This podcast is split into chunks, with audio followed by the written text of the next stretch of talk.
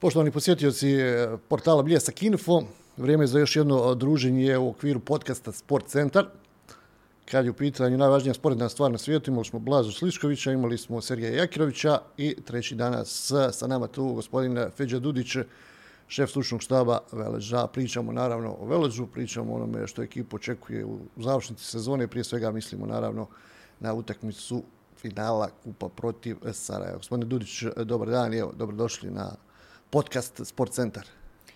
Dobar dan i vama i pozdrav za sve slušalce podcasta i evo, rado sam se odazvao na poziv, čim sam smogao vremena i prostora da dođem. Imamo dosta tih nekih stvari za ispričati. Ono što je jako zanimljivo, jel, više od, od hiljadu dana ste na, na klupi Veleža. Rekli bismo da i nije bitan broj, međutim, kad gledamo iz perspektive koliko treneri ostaju na klupama u klubovima u Bosni i Hercegovini, Jeste, jeste bitan broj. Pa jeste bitan, onaj, pogotovo kad vidiš neke statističke parametre za našu ligu, onda vidiš kako to se troše ovde treneri. Pa imamo evo i u ovoj sezoni da imamo neke klubove dva, čak i tri trenera da su već promijenili.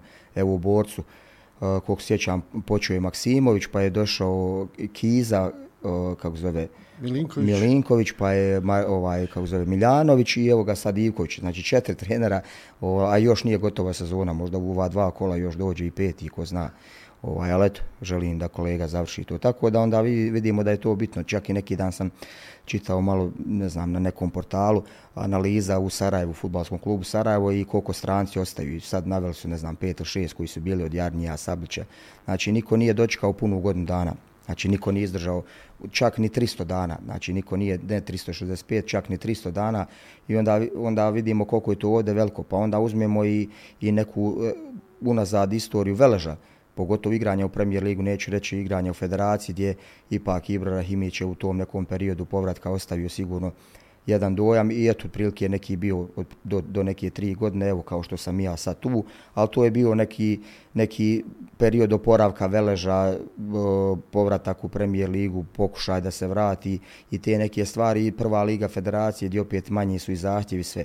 Ali u premijer ligi, pogotovo trener sa strane, a dosta je radilo u Mostaru, e, niko se nije zadržao duže od godinu dana. Tako da, eto, i to je neki pokazatelj da nekako smo se našli zajedno i ja i Velež i svaki dan ovdje uživam sigurno da je bilo i krizni trenutaka i lijepi, ali evo, za sad smo još tu, pravimo neku priču, a nadam se za koji dan da će i ta naša priča dobiti neki potpis i konačni pečat, a to je probati i osvojiti, donijeti trofej u Mostar.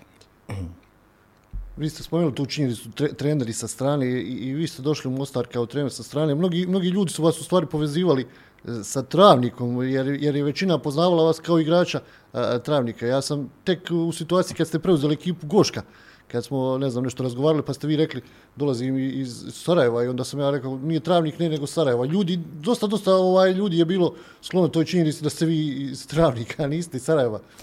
Pa jest, jest, tako je, pogotovo svako je pratio moje igranje Premier Lige BiH, zna da sam u Travniku ostavio najveći dojam i, i tamo proveo četiri i pol godine u dva navrata, prvi put tri, drugi put godinu i pol dana i onda kad se zadržiš tako dugo u jednom klubu, faktički smatraju da se domaći, ne samo, ne samo vi, nego i, i dosta, dosta ljudi koji su, pogotovo prate BiH Premier Ligu, ono kad sam rekao iz Sarajeva sam, pa šta ću ti, ono, kao kažem, idem kuću u Sarajevo, pa šta ću u Sarajevo, pa ako idem kući, onaj tako da nisu znali onaj zaista svi su svi su većina kome ne poznaje lično ono malo bolje je mislio da sam u Travniku tako da eto i to je neki i ovde kad sam došao u Mostar znam nekom prvom prilikom onaj sjeo sam sa nekim ljudima koji su vezani oko kluba, kako je, kaže, u Travniku, šta je tamo, ideš li često i tako, tako da je nešto, nešto specifično, ali onaj, nako kad gledamo, pa jest, pošto sam puno tamo bio, sigurno da je neka poveznica ali eto, sad, sad evo, bar znaju onaj, kako sam malo tu duže i ona neka, ono, ulazla se autobiografija i kako smo igrali Evropu, puno se puta spominjalo, pogotovo kad smo igrali na Grbac, pa sam spominjao da mi je drago kad već nismo mogli u Mostaru da igramo u mom rodnom gradu i onda upoznali su da sam iz Sarajeva, sad i oni koji nisu znali. Dobro, ali sad ako još jedna sezona ili eventualno dvije u Veležu, onda mogu vas računati da ste, da ste iz Mostara, jer ste prekoračili, znači već četiri godine, jel? Ja onda imam pravo ono, na državljanstvo, ali ovdje ću imati pravo na, na, na rodni grad, ono, četiri godine. Pa jest, ja se zaista lijepo osjećam ovdje i, i sva moja porodca je tu i preselio sam cijeli život ovdje. Isto kada smo znali, ja sam 8. augusta preuzeo ovaj, Velež 2019. 1. septembra je krenula, kre, kretala ona redovna školska godina, curci smo odmah prebacili, znači evo, isto kod da smo znali da će se već tu zadržati. Prvi raz je završila u Sarajevu, evo već tu drugi, treći, četvrti završava u Mostaru. Tako da, jednostavno, ja sam porodičan čovjek i naj, najbolje se osjećam kad su mi oni tu. I da bi bio posvećen svom poslu, nisam želio da budem stalno na relaciji Sarajevo-Mostar, jer jednostavno ne, ne mogu nekako puno ni bez njih i oni mi daju snagu i, i sampuzdanje i kad se dešavaju neke loše stvari, sigurno da napuni čovjeku baterije. I tako da evo jedan dobar potez i hvala Bogu da da da onaj da smo se na to odlučili. I mnogo mnogo puta vratim se unazad u životu, onaj 2007. sam se o, oženio i kažem da sam se Bogom onaj odmah oženio kad sam otišao možda u Zagreb kad sam imao 19-20 godina, jer puno čovjek tad drugačije neki razmišlja stvari, puno su mu neki, neki životni ciljevi bitniji nego kad si mladić, kad ono imaš trening i onda poslije ne znaš šta sam od sebe do sljedećeg treninga, tako da kažem sigurno kad nađeš srodnog suputnika, sigurno da je to jedan pravi pravac za jednog pravog sportistu. Za one koji ne znaju, kako izgledala igračka karijera? Ono, bio je travnik, bio je željezničar, bio Varaždin. Bilo je puno toga. 13 klubova sam prošao dok sam dok sam završio. Onda ono, nekako puno sam se selio iz kluba u klub, nisam u nekom, nekako bio sam negdje malo i ja nestrpljiv, malo negdje i klubovi tako ovaj, moja igračka karijera omladinski pogon prošao u Sarajevu. Cijeli omladinski pogon sam završio u Sarajevu. Bio sam omladinski reprezentativac, pionirski, kadetski, juniorski, kapiten juniorske reprezentacije BiH. Tad nas je vodio Sejfudin Tica. Ovaj, tako bili smo, tad, tad je samo jedan išao, u stvari i sad u juniora ide samo jedan. I mi smo tad bili zaista na pragu odlaska onaj, na, na, na evropsko prvenstvo. Igrali smo zadnju utakmicu sa Slovačkom, prvu smo dobili uh, Sjevernu Irsku 1-0, onda smo napravili kiks protiv Lichtensteina, igrali smo 1-1, primili smo go, ovaj, ta utam sam i ostaje uvijek u sjećanju, sam to mi je prvi promašani penal. I poslije sam još jedan promašio seniorima i nikad nisam ovaj pucao sam jedno sigurno 50 penala što u mladijskim kategorijama, što u seniorskom samo sam imao taj jedan promašen ovaj u mladinaca i poslije jedan u seniora i to kad sam se borio za najboljeg strelca u Travniku i na toj utakmici smo svirali dva penala i Karić mi je, Elvis Karić je tad branio za zvijezdu gradačac i prvi mi penal sam dao, drugi mi je penal odbranio. Ali eto nije me košto, na kraju sam ipak bio tad prvi strelac. Tako da eto taj neki omladinski pogon i taj ono cijeli period i onda još kao junior odlazim u Zagreb i ono malo, malo, malo se zna, ali sam u toj šampionskoj kao junior me Cico Krančar priključio u prvoj ekipi Zagreba i tad sam skupio neki sedam ili osam, čini mi se, nastupa u toj generaciji koja je prvi put osvojila titulu nakon e, što bi to da nije bio Dinamo ili, ili Hajduk, Hajduk i to je bila prva 2003. sezona i, i tad Hasančić, Spahić, Olić, e, Vasilj, E, Duro, to su sve igrači koji su bili sa mnom sigurno jedno lijepo iskustvo. I tad zato sad se ponovo vraćam u tom periodu da sam možda bio ovaj ono da sam se skoncentrisao tu ili imao sam ugovor na četiri godine, tad teško je vrlo bilo otići iz BH, ja sam tad otišao i dobiješ priliku u ekipi koja je prvak Zagreba sa takvim vedetama koji su poslije gdje su završili karijere i gdje su igrali. Od mlađih, ne znam, bio Vrdoljak koji je poslije igrao za Dinamo, uh, Eh, Mesarić koji isto igrao za Dinamo, oba dvojica su bili kapiteni u, poslije u Dinamu, Popović eh, koji je poslije išao u Grčku. I tako bilo jedna dobra i mla, juniorska generacija, ta Doma Gojskeja, sjećam se, igrao za onu reprezentaciju Hrvatske koja je bila na svjetskom prvenstvu, Eh, do 20 godina, čini im se druga ali treća, tako imali su jednu fantastičnu generaciju, tako da je bilo zaista dobri igrača. Ja sam u toj generaciji prvi dobio šansu u, u, seniorskom timu, svi su oni bili juniora, malo su dobivali priliku, ja sam dobio prvi. Poslije i Brkljača je bio isto tu, ovaj, poslije otišao i Hajduk iz, iz Zagreba, tako da je naučna generacija. I tad onda vratim se, bio sam u Brotnju, isto jedno vrlo dobro iskustvo za mene, o, pr premijer ligaški futbal, prije nego što će doći ajmo reći, taj crmoglavi pad, vrati, onda odemo u Slobodu, tamo sam bio pola godine. Poslije Slobode ponovo idem za Hrvatsku, bio je Karlovac, isto pola sezone, nisu bili utisci dobri kako sam ja želio, čak sam uzeo papire i prije vremena, onda vam u BH propadne prelazni rok, pa sam dva, tri mjeseca bio ono kuć, nisam ni igrao. Trebao sam potpisati za Slaviju tad još 2006. pa nisam, nešto se nismo dogovorili. I to je onda prvo moje spuštanje, eto, gdje sam, na primjer, sa Zagrebom, bio sam na utakmici gdje smo igrali protiv Zalegjersega, ligu prvaka, gdje, tako je, predkolo lige, tako je, gdje, gdje, primimo go pred kraj, trebalo se da smo prošli igrali protiv Manchester Uniteda. Manchester je tad već dolazio u Zagreb, ovaj, rezervstvo i hotele i sve. I eto, kako smo imali priliku da, na primjer, gdje sam bio učesnik te, te stvari, bio sam ovaj, u zapisniku da bi došao za, za, za unazad 3-4 godine nekim lošim odabirom klubova da igram sa Igmanom drugu ligu federacije gdje smo igrali sa Tomislavom, sa Kamešnicom, sa ne znam nekima gdje je bilo po 15-0 smo znali pobjeđivati, eto kako smo utam. Ali sam bio, ponovo sam vjerovao u sebe i nisam nikad odustao. Te godine smo odmah ušli, ovaj, ostao sam i u prvu u godinu u prvoj ligi federacije gdje sam bio drugi strelac lige, činim se da je tad Zoran Novaković bio poslije otišao u Čelik bio prvi strelac. I onda je došao poziv iz Travnika i eto, tako je ona 2007. sam otišao u Travnik i tu sam onaj prvu sezonu, ne znam, dao 10 ili 12 golova, došao je poziv od želje na kraju sezone, otišao sam u Željezničar pola godine, dobio sam odmah priliku, igrao sam kod Simije Krunče, međutim, veliki klub, puno dobri napadača, tad u, u mom periodu napadači Dijaliba, Pelak, eh, ja, Radovanović, eh, uh, Rovčanin, znači puno nekih igrača, jednostavno dobiješ priliku, ne iskoristiš, ja sam 5-6 utakmica igrao, nisam nešto iskoristio, poslije možda i kad sam trebao dobiti priliku, nisam, i jednostavno sam sam tražio da, iako je došao Demir Hotić, želio da me vodi, sam sam tražio ponovo da idem na poslubu Travnik. I onda sam se vratio u Travnik, bila je grčevta borba za opstanak, dao sam osam golova za pol sezoni, hvala Bogu, spasli smo se.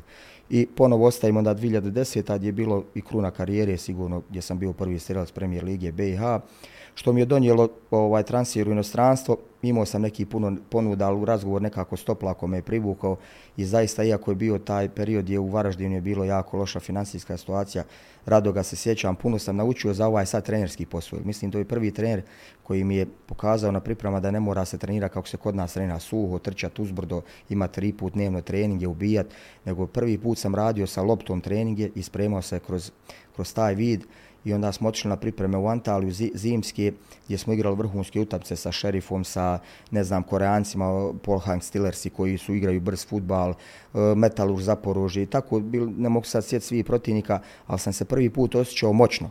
O, jer jednostavno dominirao sam na tim utakmicama i sebi sam rekao ovo je neki put gdje ti ako budeš se želio baviti, a već sam tad znao da se želim baviti tim poslom e, trenerskim gdje ćeš sigurno će to ovo biti putokaz da ne moraš rad, da moraš promijeniti.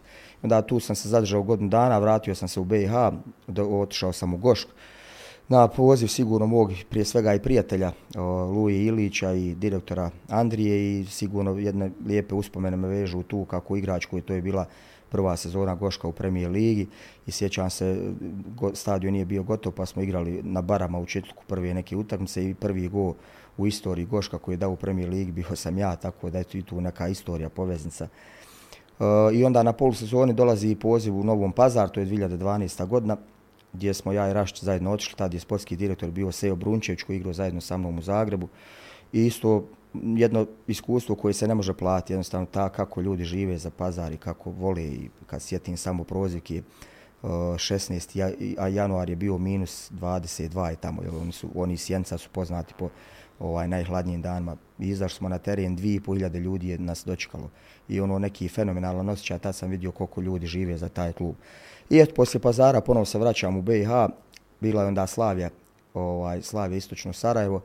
O, faktički sam bio u kući i zaista isto jedan lijep period, dola sam stekao puno prijatelja i evo, prije neki dan sam ovaj, jednu zaista ovaj, tešku vijest, čuo sam za, za Simića, ovog Piculu, da je imao i sad se nalazi u komi, zaista evo u komunikaciji sam sa, sa njegovom ženom ovim putem, zaista želim mu oporavak kako Bog da nadam se da će on to pobijeti, da će se vrati, sigurno puno nekih dobrih prijateljstava iz tog perioda.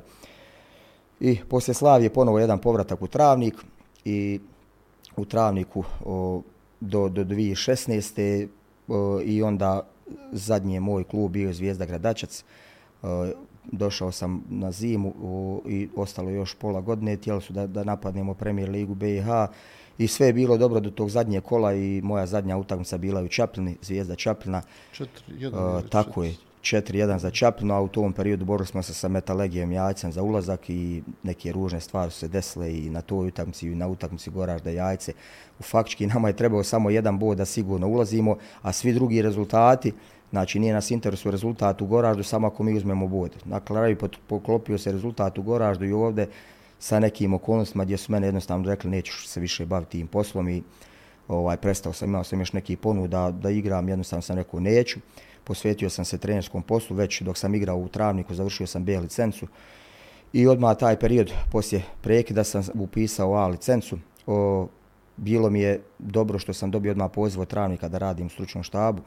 O, Osman Bajrić me ovaj prihvatio stručni štab profesor na, na, na poziv Nihada Selmovića koji je tad opet bio u klubu i Mithata Sarajića kako se zove, tako da mi je to bilo jedno veliko iskustvo, pogotovo ta prilika od profesora koji je imao pored futbala i obaveze na fakultetu, predavao u Banja Luci, predavao u Travniku i meni su faktički te njegove obaveze što nije mogao da pristuje trenizma jako dobro došle. Mi je jako vjerovao, pustio mi je dosta, mogao sam da implementiram, implementiram ovaj rad neki koji sam želio, koji sam vidio tad još 2010. u Varaždinu i odatle to sve nekako krenulo ti polusezonu i poslije toga ona u stvari to je bila cijela sezona nažalost do, do, do, do nekog one ružne utakmice Travnik Zvijezda kad se pričalo o njoj i puno bili smo drugi na tabeli i od tad smo se poremetli opet nas neko drugi poremeti i nismo ušli na kraju i jednostavno promijenila se struktura ljudi u klubu nisam ostao da bi dobio poziv onda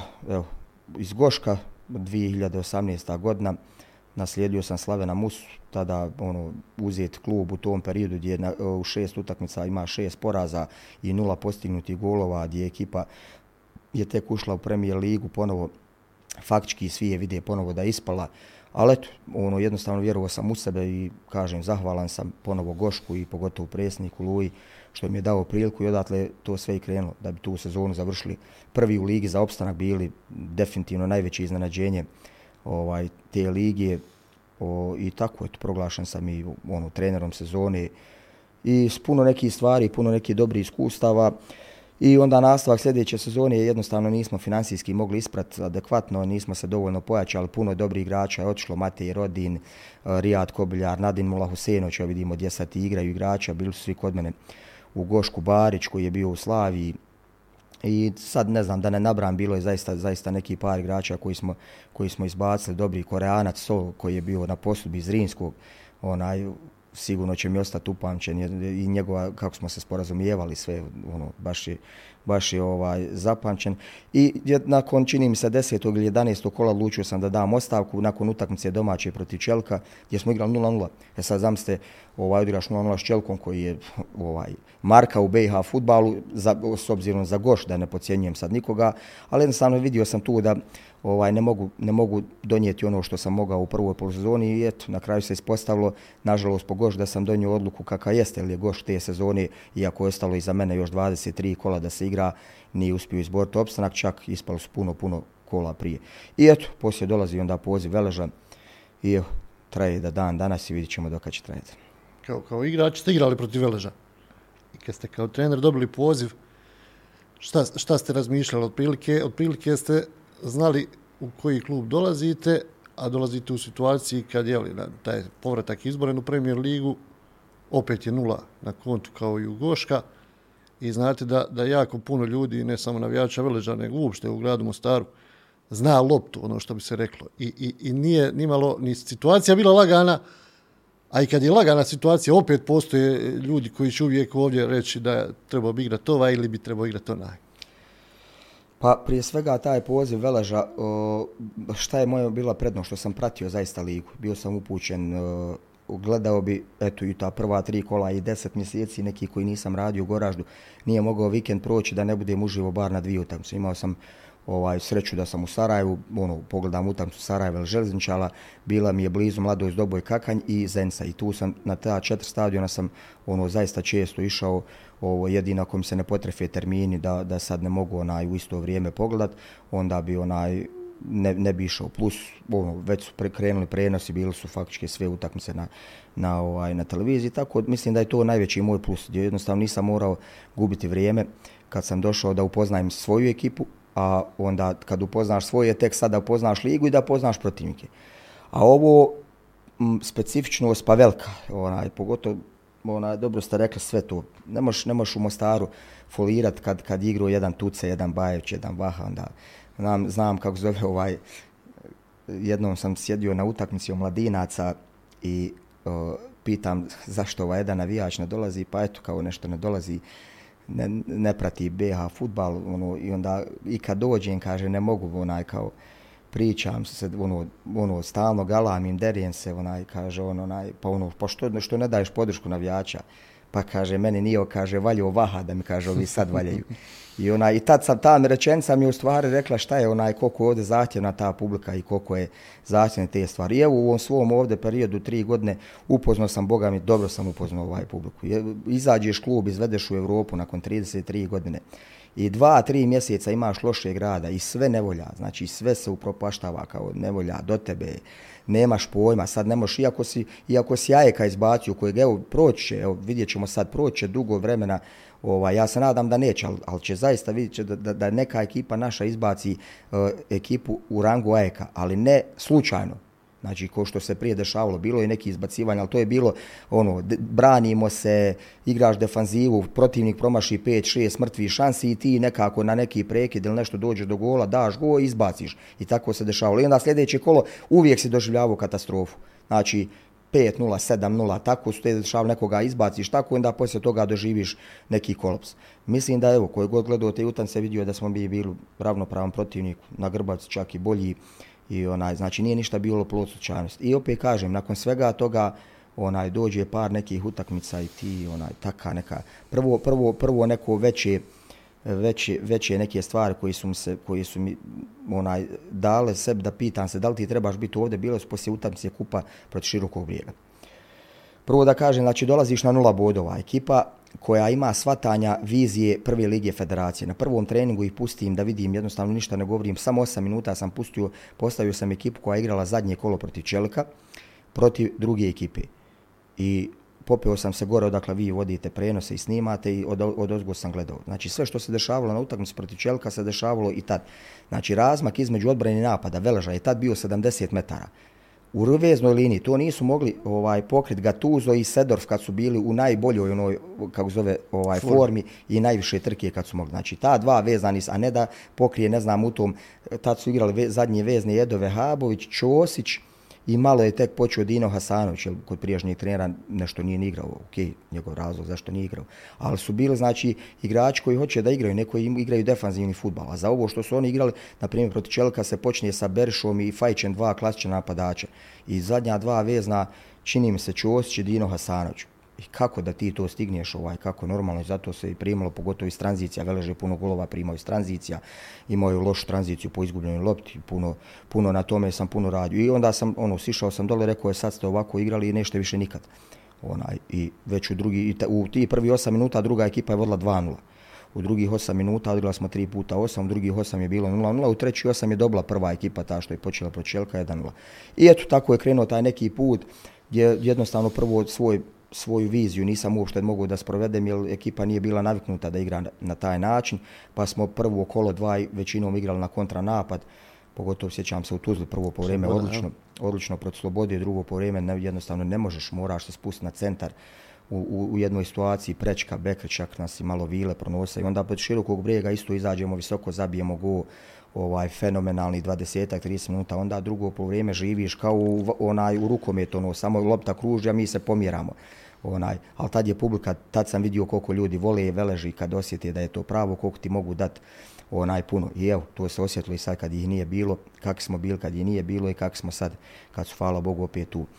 Ovaj i eto kažem ta ono i konačno ovaj svatanje nekog fudbala, spuštanje uh, igračima dovođenje da, da više to nije federacija, da se moraš dići na jedan veći nivo, da jednostavno ovo je sve veći. I šta je meni drago, da sad kad vidim eh, igrača koji je bio 2019. i sad koji je trenutno u klubu, koliko, koliko su kompletni igrači, koliko su bolji igrači, koliko smo napravili reprezentativaca, koliko smo napravili neki stvari. Jednostavno ja uvijek igračima kažem, trenera možeš voliti ili ne voliti, ali ja tačno znam u karijeri koji je meni trener pomogao i koji me napravio boljim igračem. I vi samo gledajte kakvi ste bili igrači kad sam ja došao i kakvi ste sada, i, a vi mene ne trebate, niko, niko me ne treba volt, niti ja tražim, ali hvala Bogu, mi zaista imamo jedan drugarski odnos i ovo je pravimo rad toga zato što smo jedna porodca, jedna familija. I kažem opet, nakon svega toga kad dođeš vidiš da si već tad, uh, sjećam se prvog sastanka s upravom, 12 puta smo upitali da li ova ekipa može ostati u premijer ligi. Znači 12 puta sam ja mogu ponoviti da oni imaju kvaliteta i da ćemo mi ostati. Mi naravno da, ne da nismo ostali, nego smo već ostali na polusezoni i pri prekidu lige e, zaista smo četiri boda za, za Borsem koji nam je dolazi u 33. kolu. Znači faktički trebao ti je jedan bod da, da, da u 10 kola nadoknadiš i onda u zadnjoj utakmici igrali smo već, jednu smo pobjedili mi, jednu oni, tako da u zadnjoj kolu tad je odlučivo međusobni skor s pobjedom, znači imali boli međusobni, čak, čak smo tad mogli ganjati Evropu. I onda dolazi druga sezona gdje nas svi otpisuju i klubovi gdje se nekako i podsmijavaju prema vama kad sam ja u utakmici poslije, poslije Bosne i visoko, iako je bila prijateljska, onaj, pobjedili smo, ne znam, činim se 7-0, 8-0, 7-1, tako da sad, ovaj, ne, ne, onaj, rekao sam, vidim, onaj, pošto je bilo kao ona, uh, kako se zove, davali su anketa je bila među trenerima koga vide, koga vide među, među kluboma koji ispadaju borba za vrh izlazak u Evropu. Znači ni jedan trener, al baš ni jedan trener nije nas spomenuo ni u blizu da mi kao možemo ona, jel smo ono kao prvu sezonu smo ostali, eto tu je nama, nisu nas do duše spominjali ni za opstanak, al neka sredina tabele. Ni jedan znači trener od tada 12, ja sam bio 12, 11 nije nas spomenuo onaj I to je meni nekako dalo još dodatni motiv i prenio sam to na igrače, onda sam onaj činim se, nije bila generalka, ali predzadnja utanca pred početak prvenstva, dao izjavu visokom, vidim, evo svi nas podsmijavaju, niko nas ne ubraja, puno ćemo se i mi pitati ove sezone oko izlaska u Evropu. Da bi mi izgubili prvo kolo protiv želje 3-0 na Grbavci, iako rezultat znači nerealan, ali totalno, e, gdje smo surovo kažnjeni u prvo po vrijeme, o, tri, tri, tri dolaska, tri, tri kontre, kontre, tri kontre, znači primiš na grbavci iz kontra napada, obično. Ali to je moj stil futbala, jednostavno ja ne idem nigdje da se branim. E, prijašnji veležbi stao, parkirao autobus i ne bi ti nikad primio ovaj tri gola na grbavci. Možda bi ga primio tamo nekad u 80. 80. izgubio bi opet, kao što se izgubilo prije. Čim dođeš do Jablance, velež je već gubio ona 1-0. Ono, tako je se to žargonski govorilo, ali to je stvarno bilo tako. Ovaj. I tad poslije te, ovaj, poslije te, te utakmice, eh, evo ga kaže, onaj borče se, oni, ono, podsmijavanje od javnosti, od svega vam, tamo da bi mi ipak na kraju uspjeli. I kažem, taj neki period ispadanja od širokog brijega u kupu, gdje mi na toj utakmici realan rezultat je trebao biti možda 8-2 znači za nas. Ali nažalost izgubili smo, nismo sve te brojne šanse ovaj stvorili i onda dok sam davao još intervju tamo ovaj za bio je TV prenos, takve neke sam uvrede čuo sa sa, sa one brž, one predionce kako se zove tamo i neki ljudi ali bilo korona je bila, nije se moglo ovaj biti na stadionu. Ovaj, I tu sam noć došao i sam se sa sobom lomio da li ja trebam ostati ili ne trebam. I onda neki inat proradi učio i kaže sad ćeš ostati namjerno da dokažeš svima da može. I eto, hvala Bogu, na kraju te sezone izađemo u Evropu i ostvari se to što se ostvari. Ali kažem, puno nekih stvari gdje jednostavno ljudi brzo to zaborave. Ovaj, sve, eto, ta jedan je bio krizni trenutak, a ovo sad da ne govorim poslije nekih utakmica u Evropi, to, ono, kao da ništa nisi napravio tu, kao da, ovaj, eto. Čak, čak ste došli do tog gruba, je li, protiv Jesam, radnika? jednostavno došlo je, ovaj, šta, ja nikad, ovaj, nikad ne svaljujem krivicu na, na, na igrače. I evo, kogod prati moje izjave ovaj posjutanci na preskonferenciji nikad, ali nikad ni jedan igrač nije javno prozvan i uvek krivicu preuzmam na sebe. Ja sa njima vršim analize u slačionci, mi imamo to za nas interno i onda normalno njima kažem sve što jeste, ali u javnosti sam ja uvijek kriv.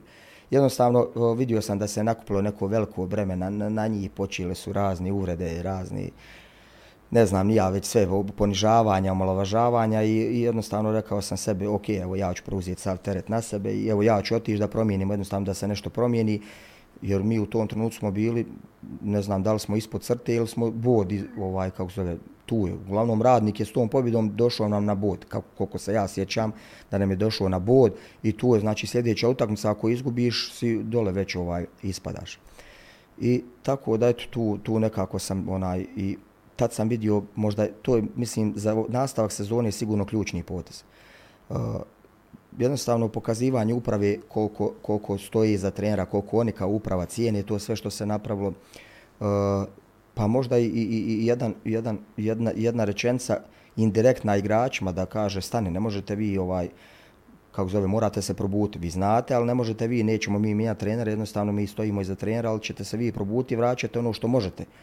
Tako da i njima sigurno bila jedna inekcija, taj ostanak i, i eto, otad, otad ovaj, nižemo dobre, dobre, dobre rezultate. Imali smo malo ovaj jedan krizni period sad poslije, uh, poslije prve utakmice kupa gdje smo izgubili Banja Luci. Onda poslije toga smo imali jednu malu krizu samo rezultata, ne igara. Ja što se tiče evo druge polusezone najnezadovoljniji sam utakmicom u u Mostaru protiv Željezničara prvo kolo. Mislim da na toj utakmici smo najmanje pokazali.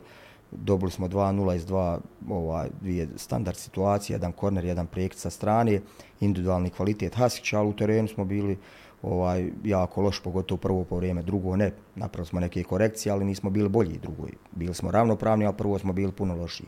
I što se tiče igre, mislim da sam samo time nezadovoljan. Sve ovi porazi drugi su bili nezasluženi. U Banja Luci neću da uopšte analiziram tu utakmicu uh, proti Tuzla City-a 2-1 tu gdje na 1-1 smo zaista vršili veliki pritisak, visio i go i onda primiš iz jednog kontranapada go 88. minuti, ovaj, nepažnja, ostaviš igrača samog. I dobro, poraz koji ne boli proti širokog brijega da smo imali 4-0, normalno, ko će budala sad izaći, izvesti ekipu, trošiti, imaš 4-0, jednostavno bio nam je cilj samo da svedemo da se što manje igra i nekom niskom intensitetu, da vrijeme prolazi, da se ne bi eventualno trošili.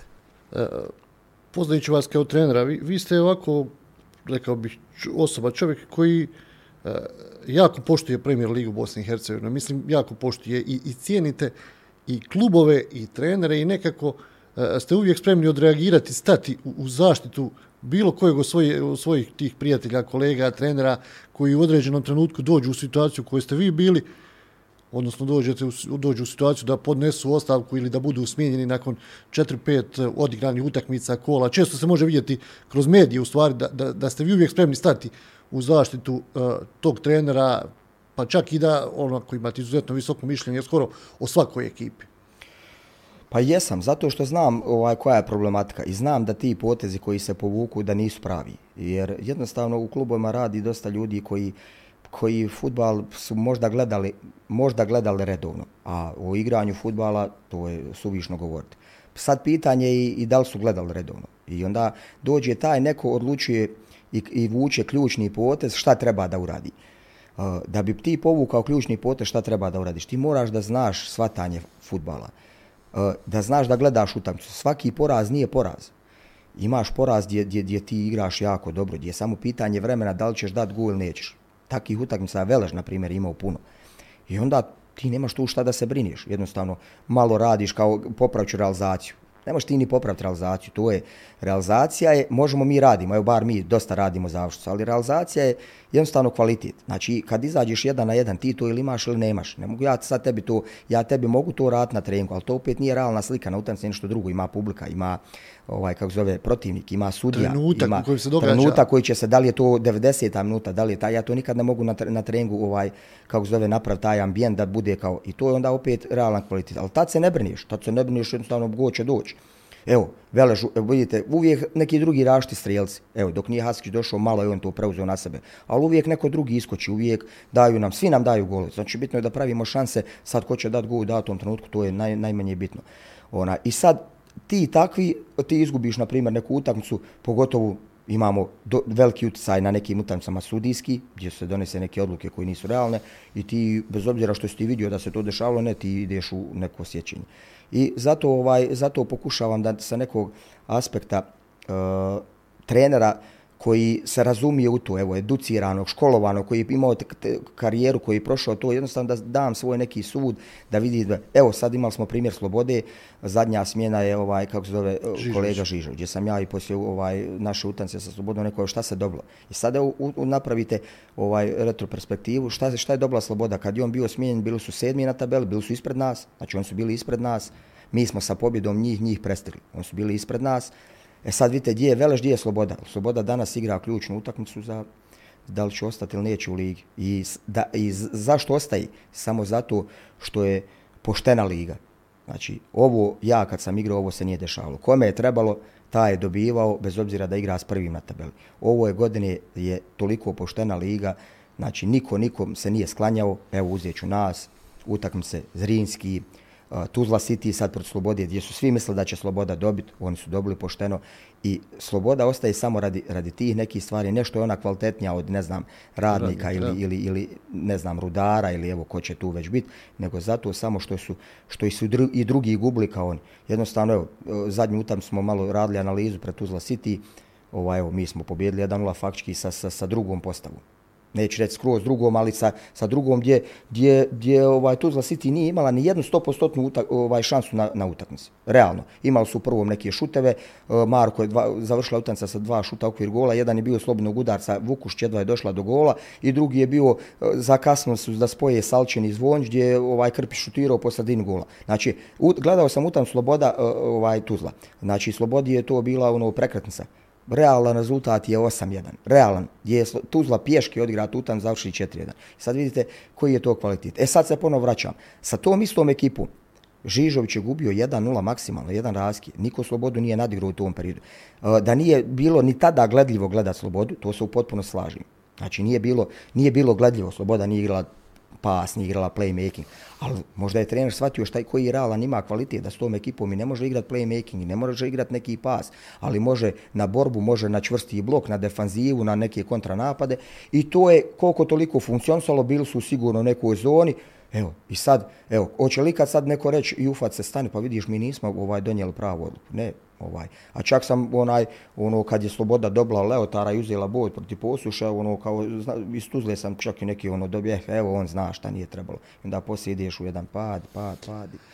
Evo kad pričamo već o tim stvarima s promjene trenera i to, kako gledate na činjenicu da, evo, klubovi iz Bosne i Hercegovine, pa skoro svake sezone ili svake druge se pojavi klub koji je u velikoj finansijskoj krizi, u dubiozi, da su, da su pravljeni neki nevjerovatni dugovi. Kad kažem nevjerovatni u poređenju sa rezultatima koje je taj klub pravi, ok, možda je klub bio prvak, ok, možda su prošli jednu stepenicu u Evropi, međutim za taj novac koji je potrošen, odnosno za tu visinu duga, kad nekako čovjek gleda realno, rezultati bi morali biti trostruko veći ili trostruko, trostruko bolji. Pa i tu sad imamo opet, opet, opet sad rukovodstvo kluba je tu opet glavno. Zašto? Sad taj sportski segment.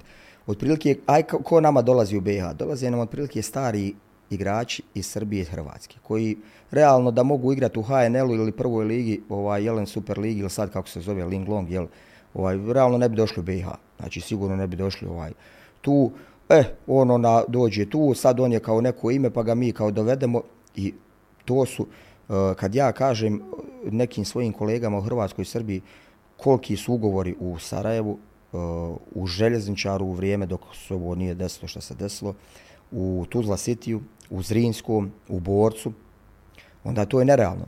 To je nerealno. I šta, za, šta pružaš za koji futbal? I okay, ti osvojiš titulu koja ti ne donese ovaj što se tiče financija nešto malo, ne znam koliko ono činim se, 300.000 sad tek dobiva se od sponzora što se tiče jednog mednog savza BH ili malo više da sad ne, ne ovaj nemojte me hvatati. Otprilike to je nešto, šta je to, to je malo. Dobiješ za izlazak u Evropu, uh, čini mi se prvak ima zagarantovani 500.000 eura, to je milion. A ti si imao budžet od 7-8 miliona. I sad ispadneš u prvom pretkolu i kako to nadoknati. I tako jednu godinu, drugu godinu i normalno da dolazi, dolazi do bijeta. Sad opet kažem, uh, dovođenje pojačanja i njegovo uh, rangiranje, koja je to platežna moć, koja je to kategorija, je ovaj, mislim da se tu dosta fula pravi. Ja kad, kad vidim zašto sam ja igrao i kako su igrači igrali u mojom periodu Premier Lige BiH i zašto sad igrači igraju, evo i u Veležu, znači gdje je sigurno sve uredno plaćeno, gdje živi jedan zaista lijep život, nemamo da bacamo kao što sam nabrojao ovaj klubov, ali imamo zaista za jedan fin i ugodan život i sve na vrijeme, što je najbitnije, onda se tek zapitamo onaj koliko je to otišlo i koliko je to otišlo zaista puno. I mislim da je tu do, to, da, do, do, do tad dođe onaj neki realne neke stvari, ali opet ne možeš ni dovesti tog igrača koji ima neku karijeru zavidnu ako mu neš ponuditi financije. Čime da ti njega privučeš u BH terenima dobrim sigurno.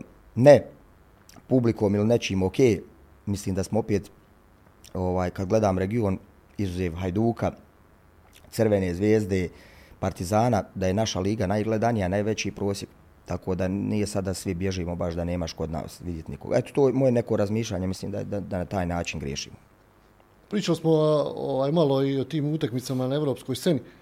E, Velič izbacio ekipu Ajka nakon toga je eliminisan od Elfborga, da je obrnuta situacija bila, da je recimo u drugom predkolu igrao protiv Elsborga, bili drugačiji ishod bio u tom duelu sa švedskim klubom? Pa bio bi drugačiji ishod, evo sad da igramo s Salzburgom 10 utakmica, nikad nas više ne bi dobili 4-1. Znači ja sam u to ubijeđen i evo, dao bi, dao bi obje ruke svoje da, da se to više nikad ne bi dobili. Jednostavno to je, tako se moralo desiti, taka bila utakmica i da, da sve što se moglo desiti kontra nas, desilo se kontra nas, a sve što se moglo desiti dobro za njih, desilo se dobro za njih. Prije svega, mislim da smo u prvoj utakmici u Švedskoj propustili priliku da pobjedimo. Realno poveli smo iz ovaj imali smo zaista dobar scouting, prilagodili se odlično njihovoj umjetnoj travi koja je jako brza, koju zaljevaju da bude još brža. E, e bez veze primimo go iz nekog dubinskog pasa sa 60 metara, ne zadržiš dugo to vojstvo, poslije još imaš dvije, tri situacije za gol, ne zabijemo, nismo limitirali, nisu više nijednu faktički 100% priliku stvorili.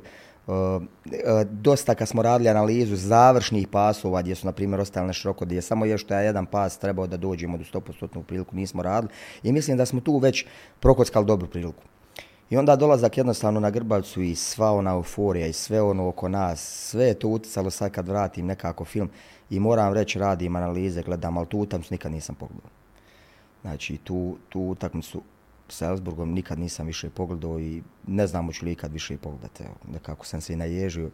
Jednostavno nisam imao snage da pogledam tu utakmicu i puno, puno nečega ovaj, se srušilo i nekako i krenuo i taj pad naš je krenuo te utakmice. Sve iako da nam je neko rekao samo izaćeš u Evropu, izgubit ćeš od sjevernih iraca obje utakmice, znači svak bi potpisao prije sezone, bio bi presretan. Ali onda uvijek čovjek traži više i više i više i protiv sjeverni iraca pokažeš da ti nisi uopšte zaluto tu. Pa onda izbaciš jednog ajka, pogotovo ta utakmica u Atini, 120 minuta, penali, sve to, doček onaj na, na aerodromu, sve to neke stvari. I onda odeš u Elsborg, vidiš da ti možeš igrati sa njima. To, to ipak nije, da oni su realno loša ekipa od Ajka. Možda timski jesu bolji, neke stvari, kako vidimo tim, pa vidimo u organizaciji odbrane, na koji način se brane, kako izlazi, gdje ovi to rade neko pojedinačno. Ali, na primjer, tipa igrača Garcia, tipa igrača Mantalos, to, ne, to nema u Elsborgu, nije bilo. Bio je Gojani koji je nekako približno igrač kao Mantalos koji mi se sviđao, onaj, a ostalo je to sve trka, trka, trka, trka, odgovornost i to je to nažalost na tu njihovu odgovornost su nas i kaznili, ovaj, ba, zaista surovi smo. Ali e, kad smo ušli na polovremenu na 2-0 na Grbac, sam sam rekao, treba nam jedan gol. Jednostavno, samo da smo dali gol za 2-1, e, stadion bi prije svega eksplodirao, znači pod navodnim znacima. Oni ne, ne bi znali gdje su, jednostavno nas bi nosila euforija. Sigurno bi zborili bar, bar ponovo produžetke, ovaj, jer, bi, jer, jer ubijeđen sam da bi dal 2-2. Nažalost, evo, kad, e, pri, od, od 1-0 do 2-0, znači to je bio ogroman pritisak naš. I onda i kad primiš 2-0, ponovo imaš pritisak i onda treći god definitivno to je bio kraj. I ono, kažem opet, nisam, evo, nikad, ni dan danas još nisam preudo tu utakmicu nikad. Ta, ta, ta euforija koja se stvara, nevjerovatno, bare meni, se čini nevjerovatnim kako se proizvodi taj neki kontra, kontraefekat, ne samo evo, u slučaju Veležaju, svi klubovi u Bosni i Hercegovini, reprezentativne selekcije, rukometaši, košarkaši, kada dođe taj odlučujuća, kako se to kaže, najbitnija, najvažnija utakmica u bilo kojem sportu, ta euforija bude stvorena i u 90% slučajeva ta euforija se vrati kao neki bumerang. bumerang. Mislim, toliko je klubova u Bosni i Hercegovini, evo, kad pričamo već o, o futbalu, znalo odigrati dobru utakmicu. Odigra Sarajevo sa Talantom, odigra sa Bešiktašom, odigra Željezničar, odigra bilo koji klub. Međutim, kada dođe sljedeća runda, i po imenu i po kvaliteti je taj klub realno slabiji od onog kojeg ste eliminirali, ali taj efekat, taj neki, taj pritisak, kako, se, kako, kako to, mislim, ne, ne može se toga riješiti, to ne može nestati. Pa ne može nestati, definitivno. Jednostavno ne možeš jedino da, da ovaj, u današnjem vrijeme, ne znam, da odvedeš igrače negdje na, na, na, na neki goli otok i da, da isključiš, da im uzmeš mobitela, da, da isključiš internet i kao samo tu smo i ne znamo ništa što se dešava oko nas. E to, ne može jednostavno danas, ti evo sad ćemo mi pričat, već će ovo izaći, ovaj, kako zove, brzo svi će pročitati, svi se. To je tako, sjećam se prije, ono, jedva čekaš ujutru novine da pročitaš, da vidiš ocjene, ovaj, ocjene ko je igrao, kako igru, ocjene, jesu uvijek zbila za nas igrače, važne ocjene. Ovaj, a sad, sad evo daš intervju u 11, u 11 i 5 već ljudi ga gledaju, čitaju, ovaj, slušaju. Tako da, ne, jednostavno, ne, ne pojmljivo je. E sad, da li ti možeš glavom to riješiti, da li ne možeš riješiti? Ja samo kad vratim ovo sad, ono, uvijek sam vraćao film, gdje smo pogriješili? Da li sam pogriješio u sastav, da li smo pogriješili u pripremi, da li smo pogriješili, uvijek, jel uvijek sebe analiziram. Ali uvijek vraćamo, ono, ne znam, dolazak u hotel, pa ono, imamo Veležovo označen autobus, pa mi idemo do Sarajeva, pa ono, svi ti trube, pa svi ti mašu, pa, pa ne možeš ostati imun na to, jednostavno ne, ne možeš ostati, ne možeš, jednostavno ono, sad ti si kao nekom važan Bog te ti ideš, evo sad idemo u prvenstvu, gostujemo željničar, pa niko nam ne trubi, niko nam ne, ali u tom trenutku jednostavno ono, svi gledaju tebe ono, o, vidiš koliko je važno nekom da se uska s tobom, ono, kao daj sve sam da se uska. I onda, jednostavno, ovo su sve mladi momci i tako, jednostavno, taj pritisak nekako pojede. Da kažem sad da znam odgovor, stvarno ne znam, evo, ono, ne znam i kako se toga riješiti, kako te stvari, ali mislim da to možda s godinama kad bi se našao drugi, treći, četiri put u tim situacijama da bi sigurno bilo bolje. Evo, reprezentacija, ono, uzmemo Ukrajini vod i onda euforija, euforija, euforija dođe Finska, izgubiš na bilnom polju, koja je sigurno dva put lošija od Ukrajine, a sigurno i od nas. Ali, ali ta Finska, od te Finske javnost u Bosni i Hercegovini stvorila opet reprezentaciju dva puta jaču nego što jest ona. Mislim, daleko od toga da je to slaba reprezentacija. Ali mediji pišu, recimo, Puki, Puki, Puki. Jes, koji igra u drugoj ligi. Ovaj... Ok, sve to, ali oni pišu o Pukiju. Reprezentacija se priprema i on u svaku utakmicu protiv reprezentacije opet da gu. Tako je. Tako je, jes i to. Jes, ukazuju svi na Puki, a i Puki opet dođe i svaki put. Da, I opet sad, u Ligi nacija, opet kad budu najave utakmice, opet će se pisati yes. kako ima Kamara, kako ima Puki, mislim. Pa jeste, evo tako, ovaj, kako zove, ne znam nekako da li je to i prokljestvo nacije neke, ja ne znam, ne znam stvarno, jedino ono, smo u Slovačkoj pobijedili, otišli u Brazile, tad smo ono, se jedino nekako radovali i ne znam malo oni košarkaši, mladi ovo ostalo, ne znamo ni, ni za uspije nikakav. Evo malo rukomet, malo dignemo, počnu se gubi dvorana, istom izgubiš od Grčke, evo ne znam, baražu, počneš neke stvari. Košarka, malo se digne, odiješ na, na nešto, onda opet nemir, svađa, Teletović, Musa. Na, uvijek mi nađemo nešto, mi sami sebi prvo nađemo neke afere, uvijek mi nađemo da smo mi, ne treba nama protivnik. Ona, uvijek nešto imaš, neku glupost. Ali eto, hoće li se to, nadam se da će se promijeniti u nekom skoro. Ja zaista vidim u futbalu Premier League BH boj, da se može napraviti iskorak. Mi smo to pokazali prošle godine i evo, kad smo se malo dodoko, ovaj, vidim ja, ajde kolega Jakireć to onaj, spušta na zemlju, kako zove, ono, kao izjava, uh, Zrinski je totalni outsider u Evropi. Pa to je izjava za, za, za, za igrače i za, za ovde javnost i za, ovaj, ovaj, za, za, za, za upravu Zrinskog. To je izjava koja veze s vezom nema, jer ako Zrinski ove godine ne, ne, ne, ne, ne ođe u konfederacijsku ligu, znači neću reći nešto drugo, onda ja ne vidim kad će neki klub naš ući. Evo sad uzet ćemo prije svega. Broj jedan, uh, sezona iza njih fenomenalna. Odigrali su tako kako su odigrali, gdje se i oni sami ponose tom sezonom, gdje se fale, gdje je to sve super. I okej, okay, to je tako kako jeste. Broj dva, imaš koeficijent koji ti daje za pravo da si ti u tim nekim uh, ovaj sljedećim fazama ovaj favorit što je jako bitno. Znači nije isto sad igrat sa Ekom i igrat sa ovaj budućnost Podgorcom. A sad ako si favor, ovaj nosioc igraš sa budućnost Podgorcom, evo sad da ne budućnost slučajno mi nam pala, ako, ako si nisi nosioc igraš sa Ekom.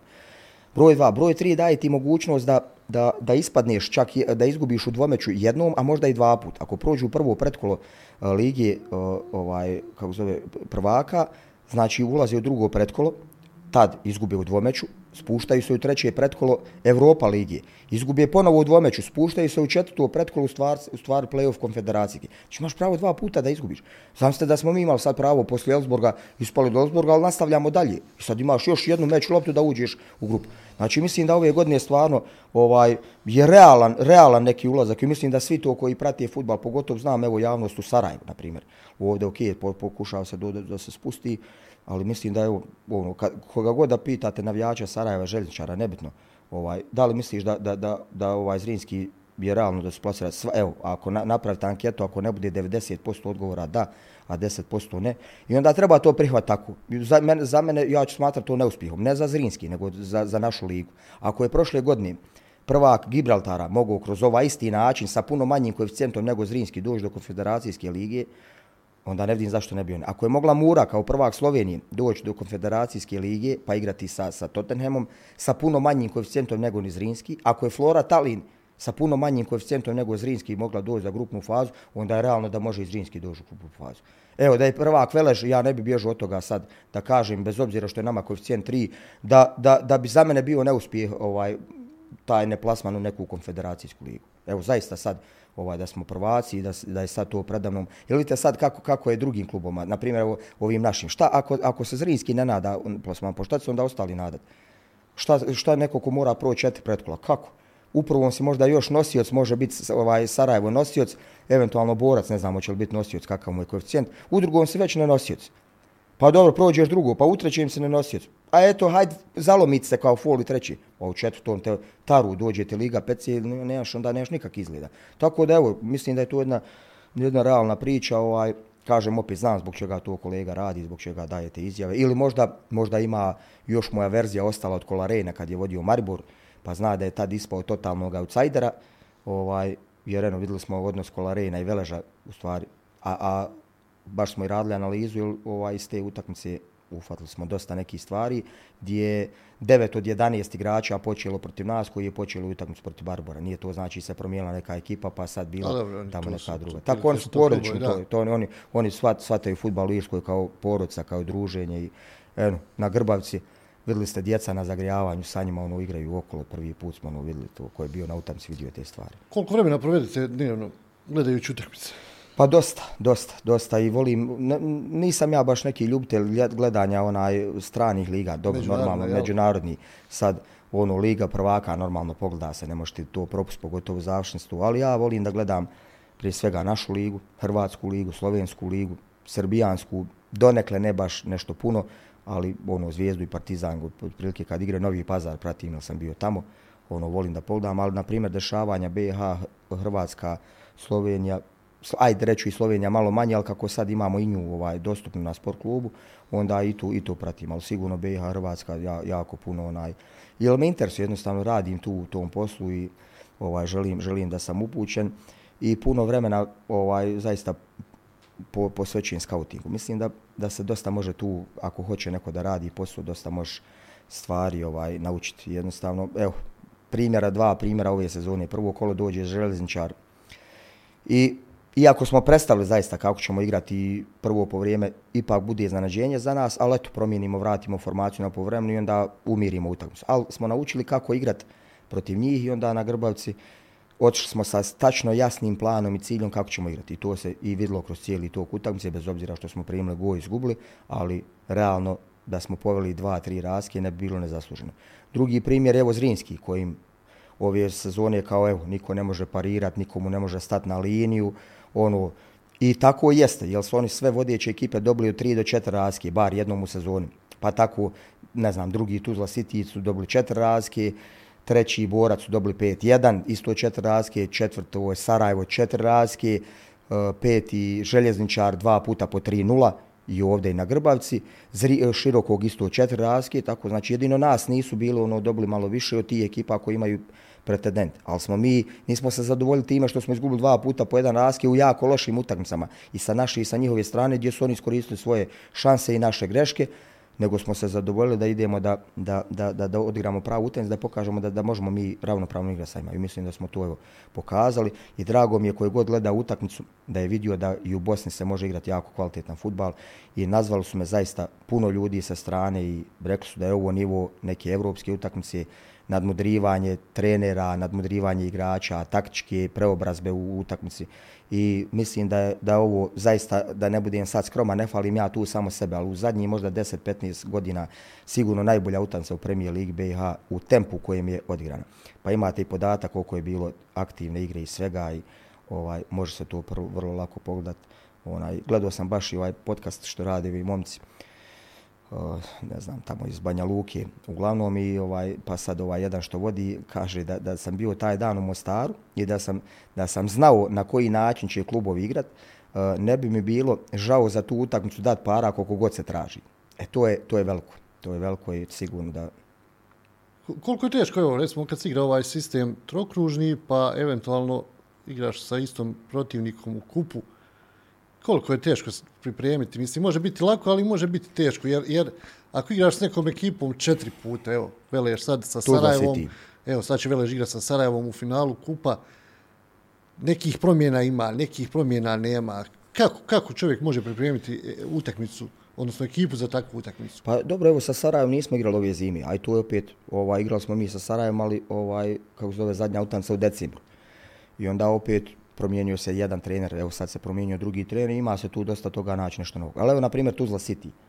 Ovaj, igrali smo četiri, četiri utakmice sa njima u roku, znači dva puta u kupu, u, u, u, u izgubili smo u prvenstvu i evo sad ovaj, Opet, ovdje u prvenstvu ponovo. Znači, u, relativno kratkom periodu, u tri mjeseca. Dva, dva mjeseca, mjeseca. Dva znači dva mjeseca četiri puta, valja tu prvo prije svega motivisati ekipu, prije onda ovaj, zaista nekako teško i uvijek sam znao ono, nekako se to potrefi, baš nije samo to kod nas slučaj, nego i u drugim, ono, kad igraš onaj, u prvenstvu s tim nekim, nekako te izvuku u kupu. I dosta, dosta nekih primjera sam imao. I uvijek znam, znači, staro neko pravilo, kao ako te dobiju u prvenstvu, nema šanse da će te dobiti u kupu. Ili evo Euroliga košarka, sad kako se igra dvije utakmice, onaj, to pratim isto na tri dobijene, pa dvije u roku dva dana. Evo, Olimpijakos e, Milano, je tako, prva utakmica 30-ak razke i drugu dobije Milano. E, Barcelona, Bayern, prva utakmica isto koliko puno ti to bolje pratiš malo, ali drugu dobije Bayern. Ono, jako, jako teško, onaj, kako zove, dobi dva puta za redom istog protivnika i onda e, stvarno je, ovaj, eto nama je to uspjevalo. Evo, na primjer, zadnje tri utakmice smo sve tri pobjedili tu za City. 4-0, 1-0, 1-0. Što je jako, što je jako teško onaj pobijeti kako zove istog protivnika. Eto, kažem, e, kako radimo? Kad je prva utakmica normalno, onda radimo puno više, znači puno nekih detalja koji su ključni na utakmicu donosimo. Uh, Eh, ako se brzo igra druga utakmica, onda se baziramo, već znaju šta smo im rekli. Iz prvog puta, baziram se šta se dešavalo na toj utakmici što koje je odigrana i onda se samo baziramo na tu utakmicu i onda eventualno treću ako mijenjamo neku formaciju, donosimo sad iz nekih friških utakmica novi, da li su nešto novo unijeli u svoje i eventualno neke ključne stvari ponoviš ono što, što bi, što, na što bi se trebalo brati pažnje. Ali sigurno jako teško za pripremiti. Kako nama, jel ti je više mrsko gledati jednu te istu ekipu, ono sad, eh, evo ovo opet, evo opet, tako isto igračima držati fokus na tim sastancima pred, pred utakmicu na analizama. Evo, kad smo spomenuli košarku, znači Euroliga se gleda, Obavezno, tenis. Formula. Formula 1 isto, znači, ovaj, volim, volim ostale sportove, zaista volim, pratim.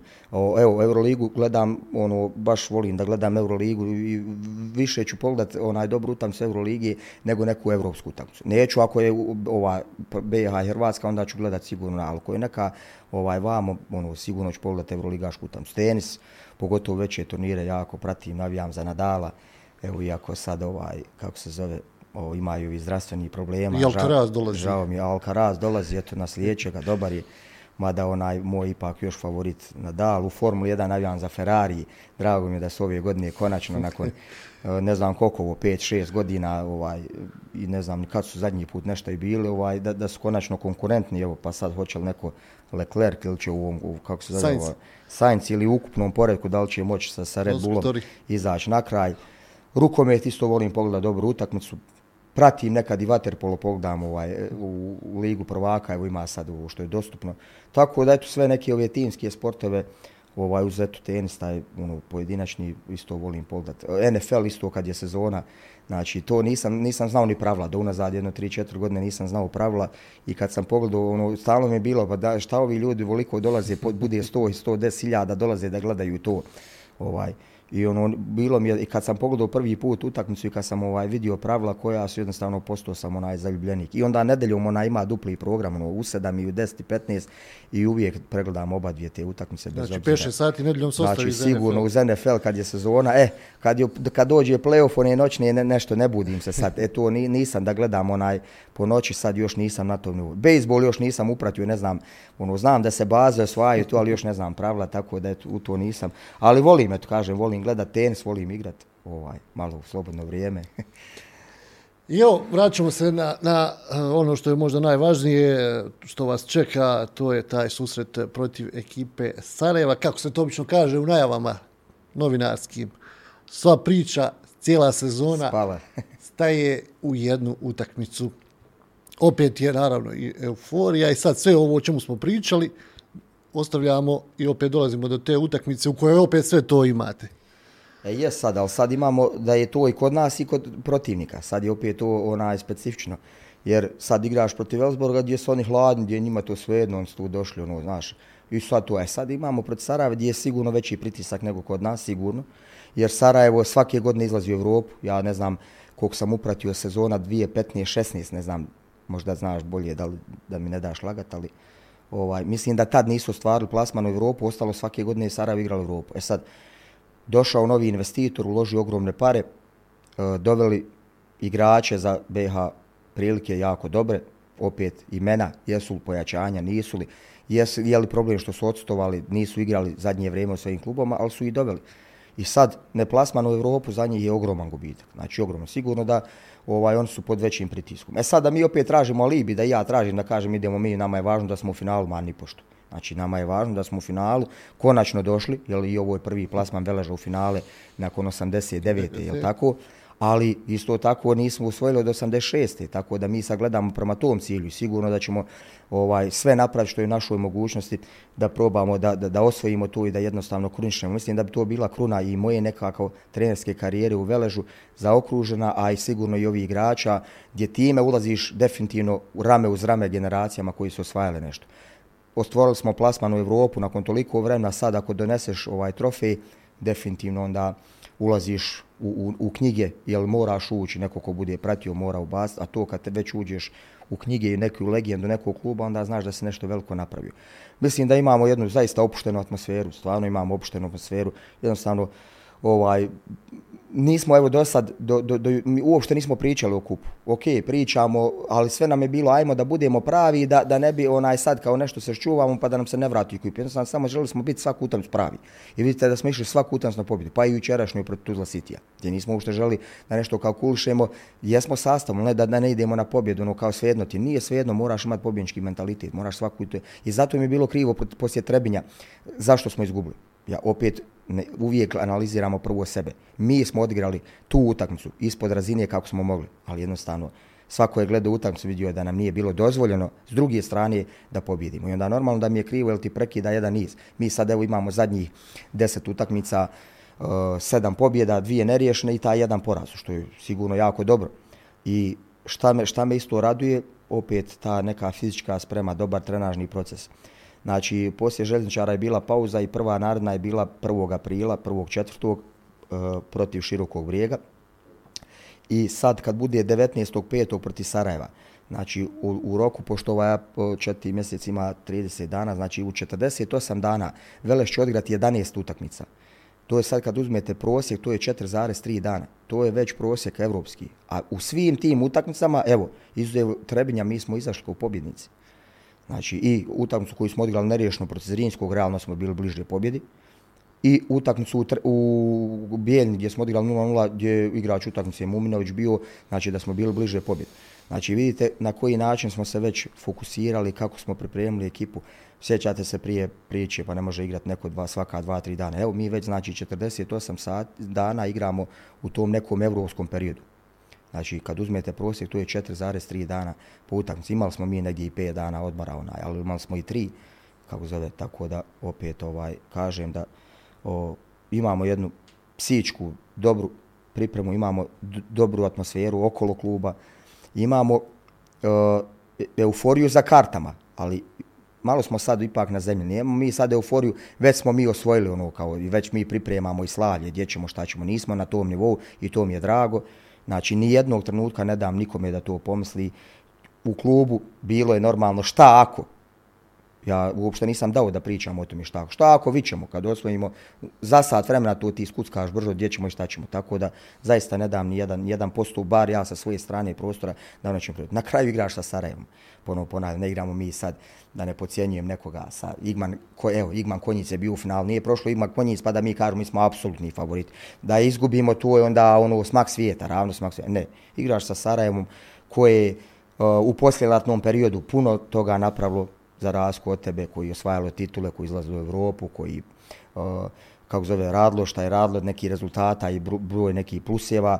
Opet ponavljam, stalno igraju, mi nismo tu o, klub, na kraju krajeva je plasiranje bolje od tebe na tabeli. Sa duplo, troduplo, ne znam sad bubam, kako duplo, triplo, četveroduplo i peteroduplo većim budžetom od tebe, znači većim budžetom, znam ja koliko su primanja u Sarajevu, Sarajevu igrača i to, znači sa puno, puno većim budžetom nego što ga mi imamo i što ću ga ikad, ne znam da ću ga ikad velež imati ovaj budžet što ima Sarajevo, nećeš nikad ni dostići taj nivu.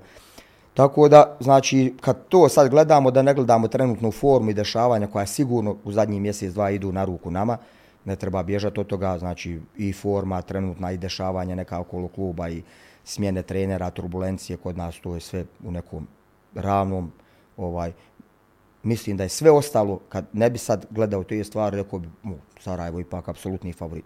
Ali ne, mi ne dajemo uopšte to da kažemo da su oni apsolutni favoriti. Neću reći da smo mi, za mene su šanse podjednake, 50-50, jedna je utakmica i ovaj, želim samo da i navijači Eh, jednostavno dođu u Zencu i kad krenu taj dan sa podjednakim šansama i da kažu idemo da vidimo šta će nam dati taj dan. Daćemo sve od sebe, mi na terenu, vi na tribinama, a onda u 21.00 vidjet ćemo šta nam je do nju. I da opet ne doživimo sad, onaj sve je super, sad sve falimo, sve, i ako ne do Bog se desi da kao izgubimo, da opet ništa ne volja, da Feđa ne volja kao trener, da ovi igrači ne voljaju, da ne može niko nigdje igrat, ne, ne treba zaboraviti to, normalno, i za mene će biti to veliki neuspjeh, ovaj, jer jednostavno došao sam da pobjedim, nisam došao da učestvujem tu. Trofeji se osvajaju, a pišu se samo ko igra u finala i... Bravo, bravo. Tako da, ali opet kažem, treba biti opet, ne, ne, ne, ne ovaj, ili gore. Ili ako pobjedimo da smo već u grupnoj fazi, da sad krenemo pričati u grupnoj fazi mi već, ono, ako se osvoji, ne, ne, ni to, ali da uvijek biti realan, staložen i, i čvrsto na zemlji.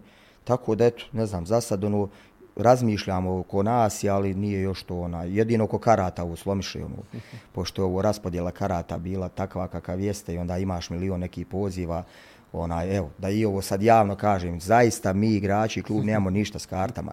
Jednostavno, savez i organizator utakmice, rekli su na kojim će se mjestima prodavati, da sad ne govorim, nekog ne reklamiram. Ovo što je došlo u klub, to je hiljadu i pol koji idu najvatrenijim navijačima i zaista ni sa jednom kartom nemamo više dodira. Eto, ne znam, da, da malo pomogne da nas popuste bar dva dana pred onaj utakmic, da imamo mir po pitanju tih pitanja. Gospodin Dudić, hvala lijepo na izvornom vremenu, na ovom ugodnom druženju, u još jednom izdanju podcasta Sport Centar portala Bljesak Info. Puno sreće u završnici sezone. Pa hvala, evo, prođe nam vrijeme, mogli mi još dugo onaj, ovako i o temama i o raznim sportovima i o svemu. Onaj, drago mi malo drugačije onaj, nego ono, zvali su me dosta na neki ovaj, podcasta, ali uvijek neka ista pitanja se vrte ovako, malo, ono, malo nekako drugačije, neke teme nekim drugim stvarima smo pričali, drago mi. Evo, pozdravljam još jednom sve ovaj, slušalce, gledalce, kako već ko će otvarati, da li će biti ovaj video ili samo tonski, ne znam, uglavnom, evo, hvala na, na, na, na, na sreći, evo, nadam se da ćemo, ako Bog da u budućnosti spraviti opet neki podcast, možda prije neke evropske utakmice ili nakon dobre evropske utakmice. Hvala još jednom.